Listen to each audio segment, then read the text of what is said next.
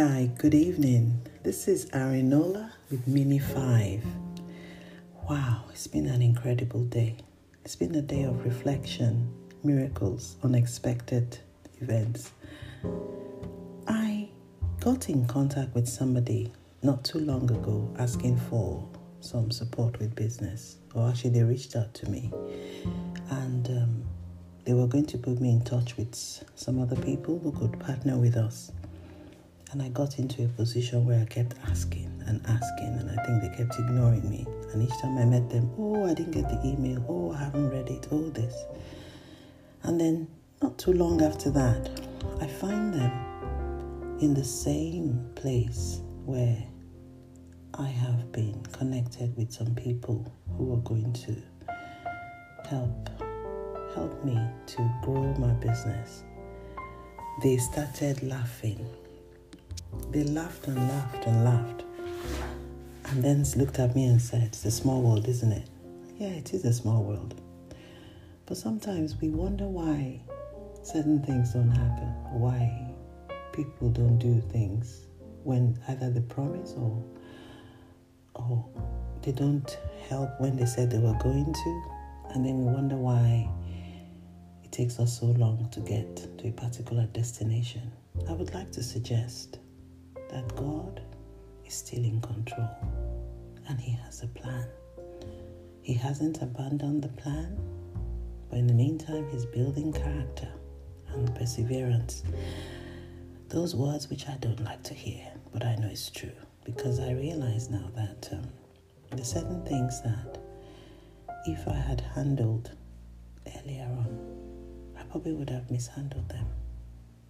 I think about my mindset now. I think about the way I look at situations.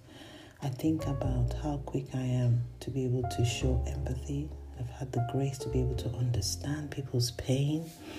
I think about how humbling it is for me to have access to people I would never have dreamed to have been connected to. Brings me back to the subject of God. Is there a God? And as I was reflecting, on this podcast. Internally, I was asking God questions. If somebody says, if there's a God, why do we have problems in the world? I think it's a very apt question to ask them back. If there's no God, why are good things happening? Because as we understand, there's good and evil. I think most people will understand that. But where some people might struggle is why isn't there good all over? Well, the thing is, we need to invite God into our lives. We need to invite Him to take part in the events that take place. We need to surrender our lives to Him because uh, believing in the Bible, it says that God has a plan. He has a good plan. It says, I know the thoughts I have for you, thoughts of good and not evil, to bring you to an expected end, you know. And um, if He has a plan and He's already scheduled the plan from the beginning, another part in the Bible, Psalm 139 says, Before you, before you were born, I knew you in your mother's womb. I even knew you when you were being knitted together and I have a book about you.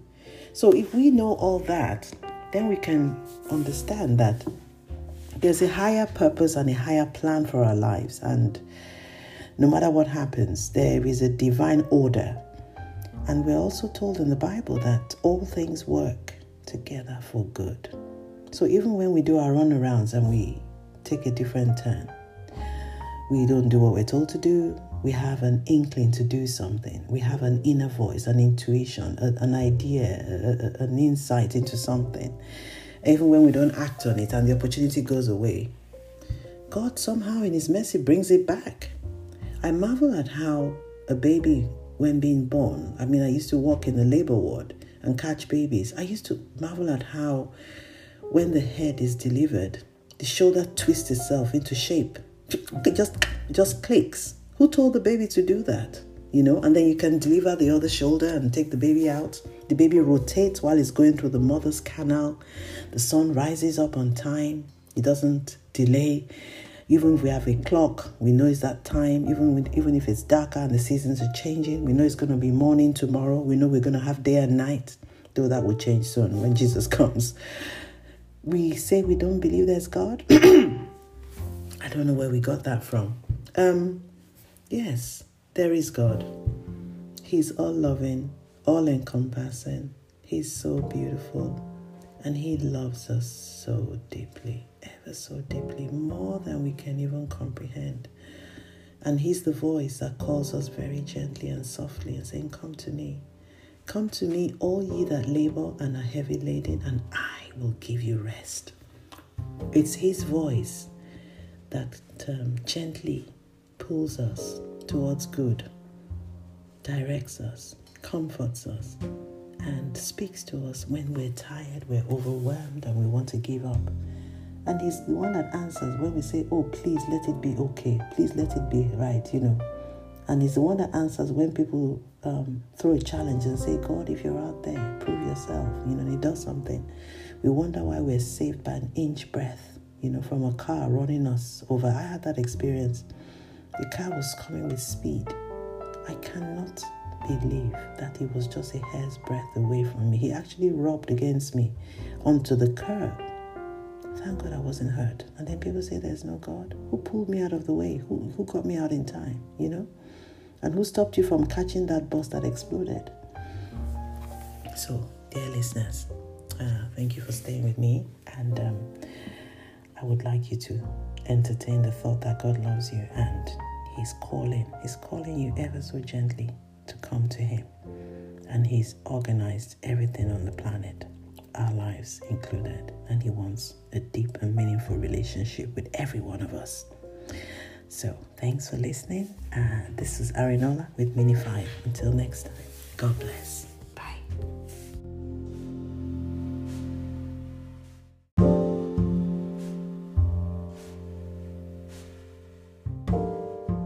Chapter 4 Too Many Ways to Name. It seems that the way God, my daddy, speaks is a subject of much consideration and debate in the Christian world. I think it's really easy. My sheep hear my voice, and the voice of a stranger they will not follow. I had the opportunity to hear a seminar on the subject when the speaker pointed out that a baby did not need to go learn how to distinguish his mother's voice. They just know. They are so used to hearing the rise and falls in volume, pitch, tone, delivery of mum's voice, they can single it out amongst other voices. Why then are we obsessed with methods and steps that teach us to hear God's voice? The Bible tells us that people who have exercised their senses can distinguish between good and evil. If we have been practicing hearing, sensing His voice, we get better, I guess. On the contrary, if you hear what sounds outrageous, like kill yourself, or instructions, ideas, and suggestions compelling you to do the wrong thing, steal, lie, you will know it's not of God, right? Some people take drastic and dangerous actions, claiming a voice asked them to do this. I think they are listening and hearing a stranger's voice.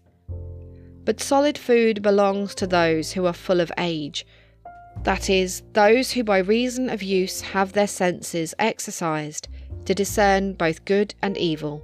Hebrews 5:14 NKJV. There are so many examples of ways God has spoken to his people, friends, and servants because there were varieties of relationships they had with him. Do I know how God speaks? Yes and no. The former, because I have become more accustomed to how I hear him and how he speaks to me. The latter, because he is such a personal God and relates with us as such. It was difficult to accept that it was God speaking to me for a long time because I would dismiss it. The thoughts would come and I would rationalize them away. So faith and disbelief in God's speaking do not help things. I like that God is so creative in the many ways he chooses to speak to us. His voice has been compared to lightning, thunder. His voice has been likened to thunder as well and he is said to communicate through a whirlwind in the book of Job. You have heard about people talk about God speaking in the still small voice. Elijah had just called for the prophets of the false god Baal to be killed in a showdown. I hope you can relate to this. Elijah was quite an audacious, colourful, and creative prophet who I think had bouts of desperation, like we sometimes do. Do you remember having faced a battle and was so victorious that you almost forgot the source of your victory? I can remember times when I think I got a little overconfident after winning a victory. You will appreciate then that Elijah was being human when he ran away after the king's wife, Jezebel, threatened to kill him. Whilst reading the story, I thought that someone who had been used to make such a national stand for God would be so confident in his power to deliver him, but he ran away. Goodness, he had just prayed for a rain miracle as well, a rare commodity in those days. Instead of Jezebel killing him, he asked God to. Like we sometimes do, I know I have done. I think the response he got from God was quite humorous. God even chose to speak in a whisper, not the wind, earthquake, or fire displays he performed, but the still small voice. You may wish to read this story, and can be read at 1 Kings 18 20 to end. Here's an excerpt from 1 Kings 19 1 to 12. And behold, the Lord passed by, and a great and strong wind tore the mountains, and broke in pieces the rocks before the Lord. But the Lord was not in the wind. And after the wind, an earthquake, but the Lord was not in the earthquake.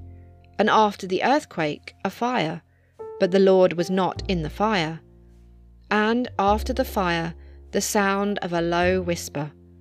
And when Elijah heard it, he wrapped his face in his cloak, and went out and stood at the entrance of the cave. And behold, there came a voice to him and said, What are you doing here, Elijah?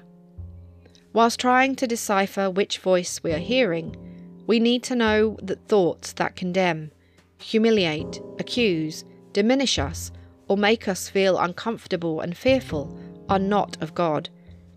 God is so kind loving, and peaceful, so his words and thoughts have that effect. So gentle. And he has an abundantly generous sense of humour, too.